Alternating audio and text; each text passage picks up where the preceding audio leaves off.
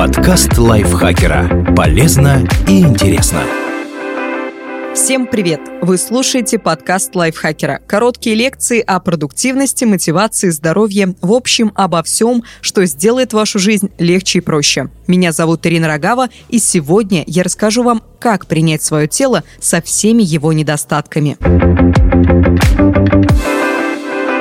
Полюбить свое тело никогда не поздно. От этого зависит качество вашей жизни. Вместе с партнером этого выпуска Гелем Ксамиол рассказываем, как перестать чрезмерно беспокоиться о своем облике и начать жить. Болезнь часто вызывает чувство неловкости и переживания из-за своей внешности, например, псориаз. Но его тоже можно взять под контроль. Для этого надо ухаживать за кожей с помощью специальных средств, которые улучшают ее состояние. Ксамиол – препарат, который используется при псориазе грязи. Аналог витамина D в его составе помогает замедлить скорость деления клеток кожи и уменьшить риск ее атрофии. А бетаметазон уменьшает воспалительные процессы. Эффективность веществ, входящих в состав геликсамиол, подтверждена в многочисленных международных клинических исследованиях. Их совместное использование приносит видимый результат уже после недели применения. Имеются противопоказания, перед применением необходимо ознакомиться с инструкцией или проконсультироваться со специалистом.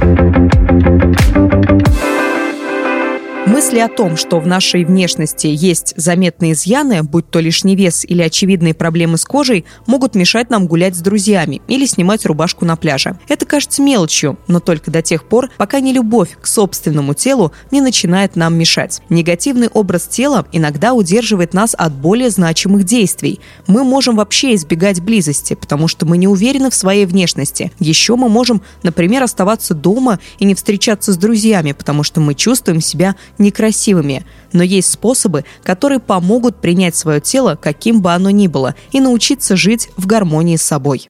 Зафиксируйте негативные мысли о себе.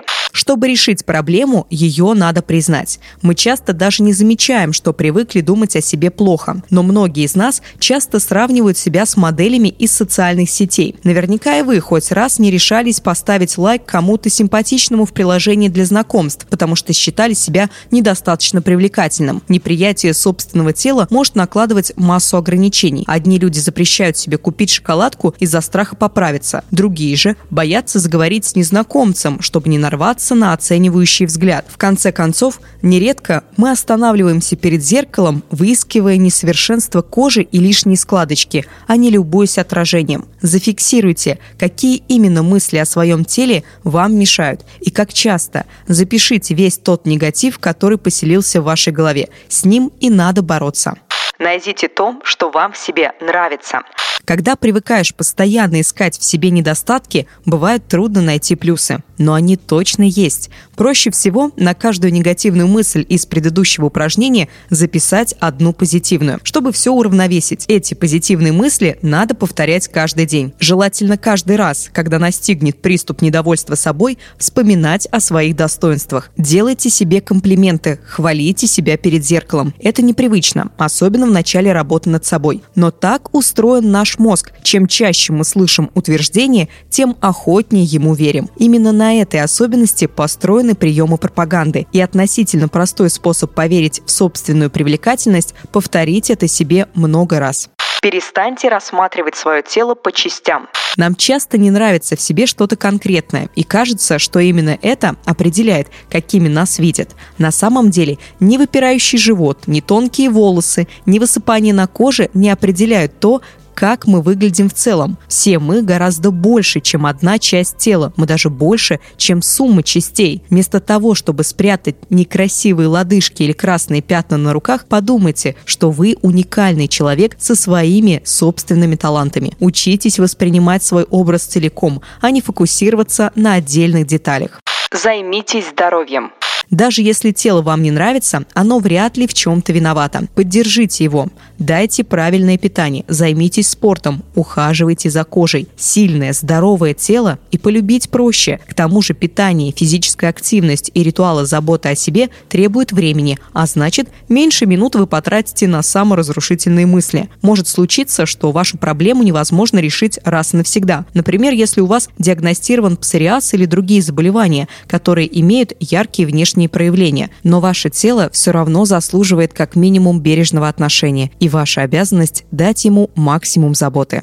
Не верьте изображениям идеальных людей.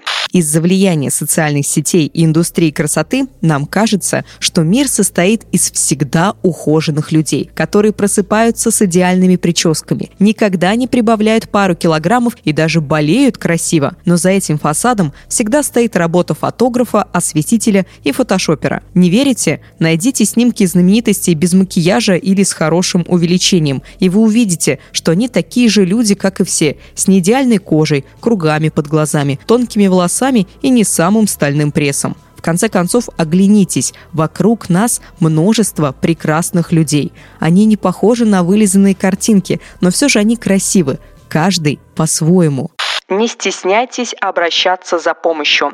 Как к окружающим, так и к профессионалам. Проблемы принятия тела часто только следствие более сложных внутренних конфликтов. Нередко к плохому отношению к себе приводят детские травмы и особенности взросления. Психологи и психотерапевты могут помочь справиться с негативом в отношении себя. Да, существует миф, что к профильным специалистам обращаются только слабаки, а все психологические проблемы могут решить сила воли или разговор с другом на кухне. А если это не помогает, мы начинаем только сильнее себя ругать за то, что не справились. Но раз уж взять себя в руки получается далеко не у всех, может стоит дать шанс профессионалам, у них в руках есть методики и приемы, которые помогают людям, и не стоит отказываться от них из-за стереотипов.